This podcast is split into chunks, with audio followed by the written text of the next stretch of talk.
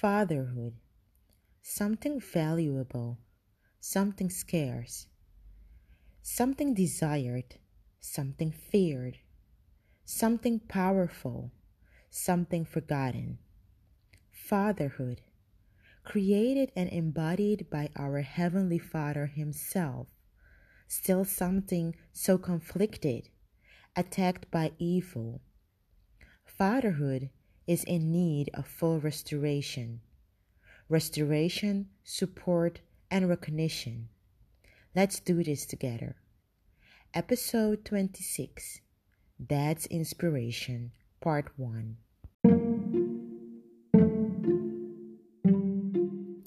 Hey, I'm Gladys Brinkman Regina of Ladies and Gents of God where we talk about struggles and victories in becoming and being the lady and the gentleman that we dream to be. Where we discover God's thought about us and allow that to influence our being. This while taking notice of all that we know about mental and emotional health. Join the ladies and gents of God community in this podcast.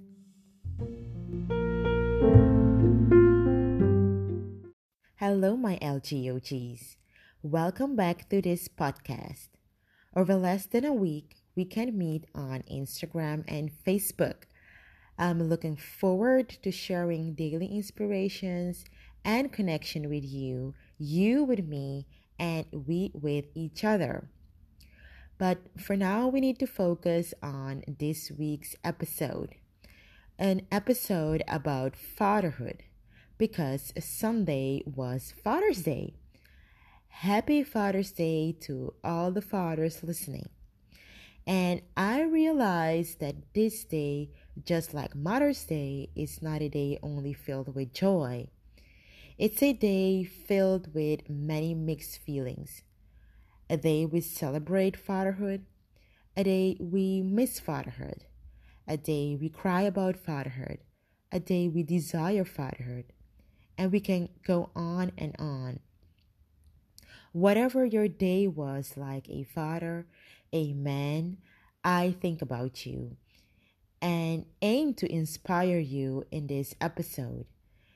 And not only you, but also the ladies because, ladies, you want a good man in your life to be the father of your children. You want to find this good man and or support your man to be one. So please stick with me in this episode. Fatherhood. When I think about it, it's the one place where men in general has lost their position during the years. Look around you, and the world is still dominated by men.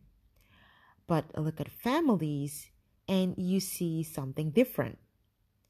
Different than what God created it to be. And of course, this is not so in every family. I'm talking in general. And most probably with the black community in mind, me being part of it.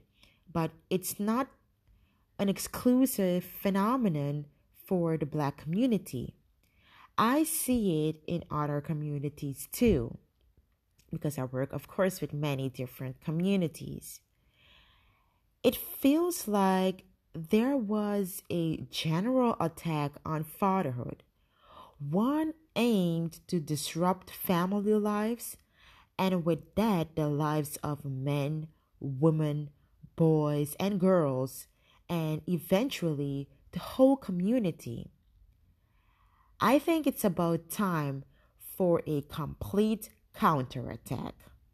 This counterattack should be God centered because to me, it's an evil demonic attack. You see, God intended fatherhood for human beings to resemble His fatherhood, having a little heaven on earth, I will say. But if we have a distorted view of fathers, then automatically this has its influence on how we deal with one we can't see but call our Father up in heaven.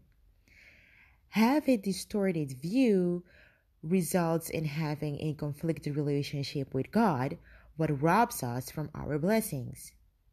Healing can always happen, where God can heal and restore your relationship with Him. I mean, thank God for that.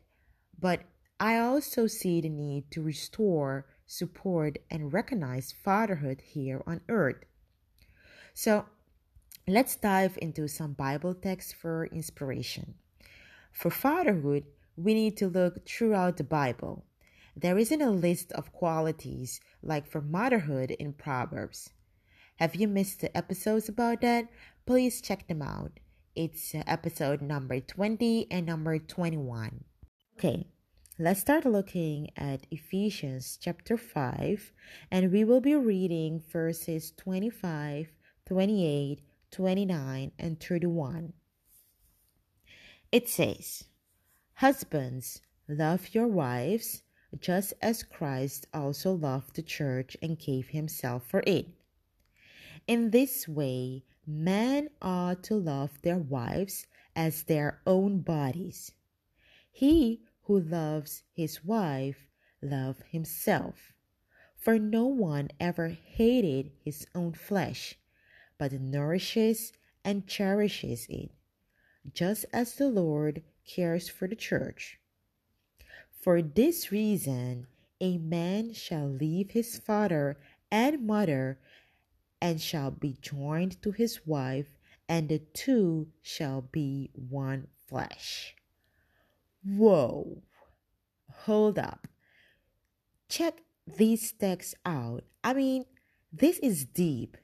You see how these texts bring us back to creation moment the moment eve was formed and adam declared that she is bones of his bones flesh of his flesh because she was taken out of him. A deeper connection you just can't have.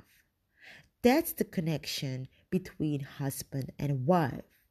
Or that's the connection that should be between husband and wife.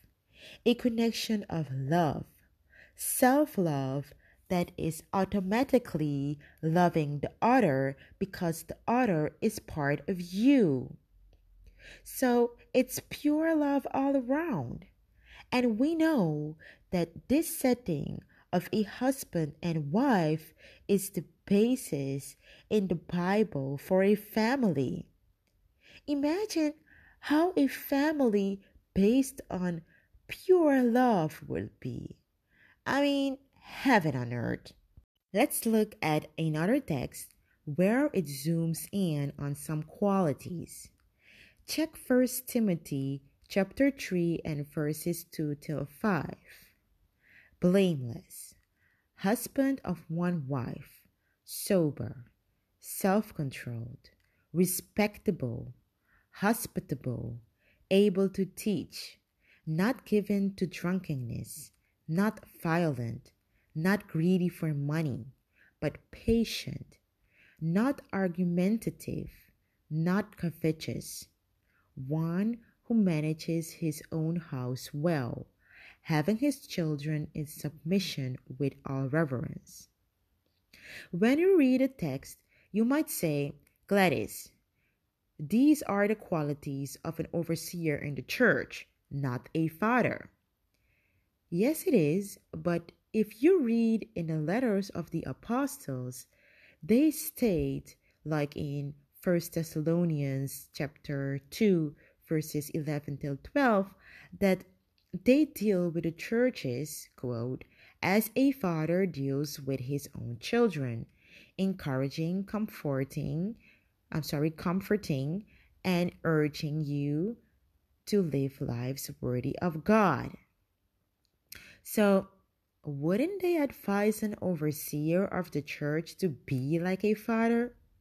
Seems logic to me that they would. Hope to you too. So, these are some qualities fathers should aim for, and ladies can search and support any man. I say aim and support because I do realize, of course, that no one is perfect, like I said in the mom's episodes. But we should aim for perfect. Okay, one more text. Turn with me to Genesis chapter 18, verse 19. The quality I take from that text is that fathers, quote, direct their children and his households after him to keep the way of the Lord by doing what is right and just. This is in line with Deuteronomy chapter 6 verses 6 till 9 where God command to teach all that he commanded diligently to our children and how these words should be 24 7 with us, influencing our thoughts, our actions, and our household. And notice that these texts are not saying to impose the commands on your children and you do whatever. No, it says direct their children after him, and you shall bind them on your hand, etc., etc. It starts with you, you as a father. Not doing so only will do what is explicitly advised not to do in Ephesians 6 4. Fathers, do not provoke your children to anger, but bring them up in the discipline and instruction of the Lord. So, fathers, it's good to have a personal spiritual evaluation. How are you with God? How are you loving Him? Loving Him is connected with keeping His commandments.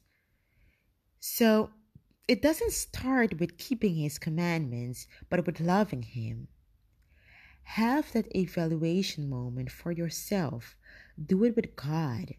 Ask Him to let you see what you should see and guide you to a deeper love for Him. And a gent might be listening and thinking, well, I'm not a father, so it doesn't count for me, but it does. This is the foundation for being a good father.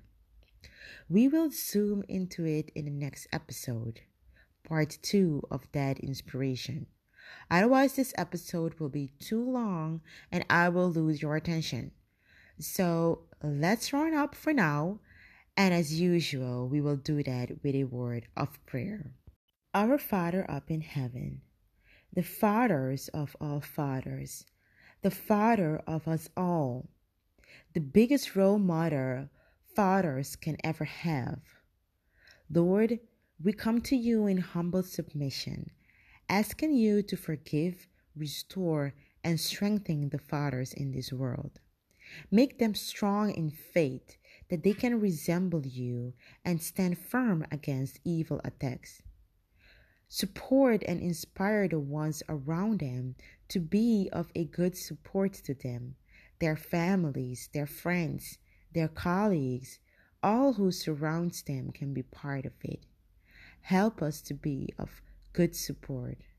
All of this we pray in Jesus' name. Amen.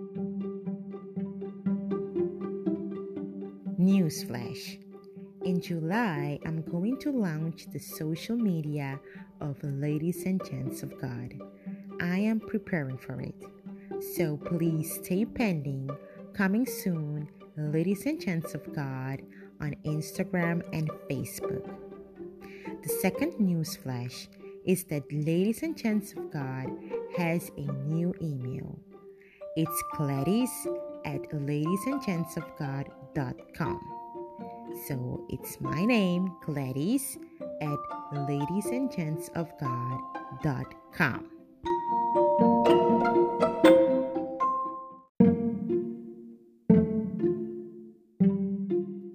Tune in next time every Thursday a new episode. If this episode or podcast has inspired you, please don't forget to follow or share with others. And if you want, you can leave me a voice message via Anchor app, or you can send me an email on gladys at unibonds.org. That's U N I B O N C dot org. You can write your email in English, Dutch, or Papiamentu.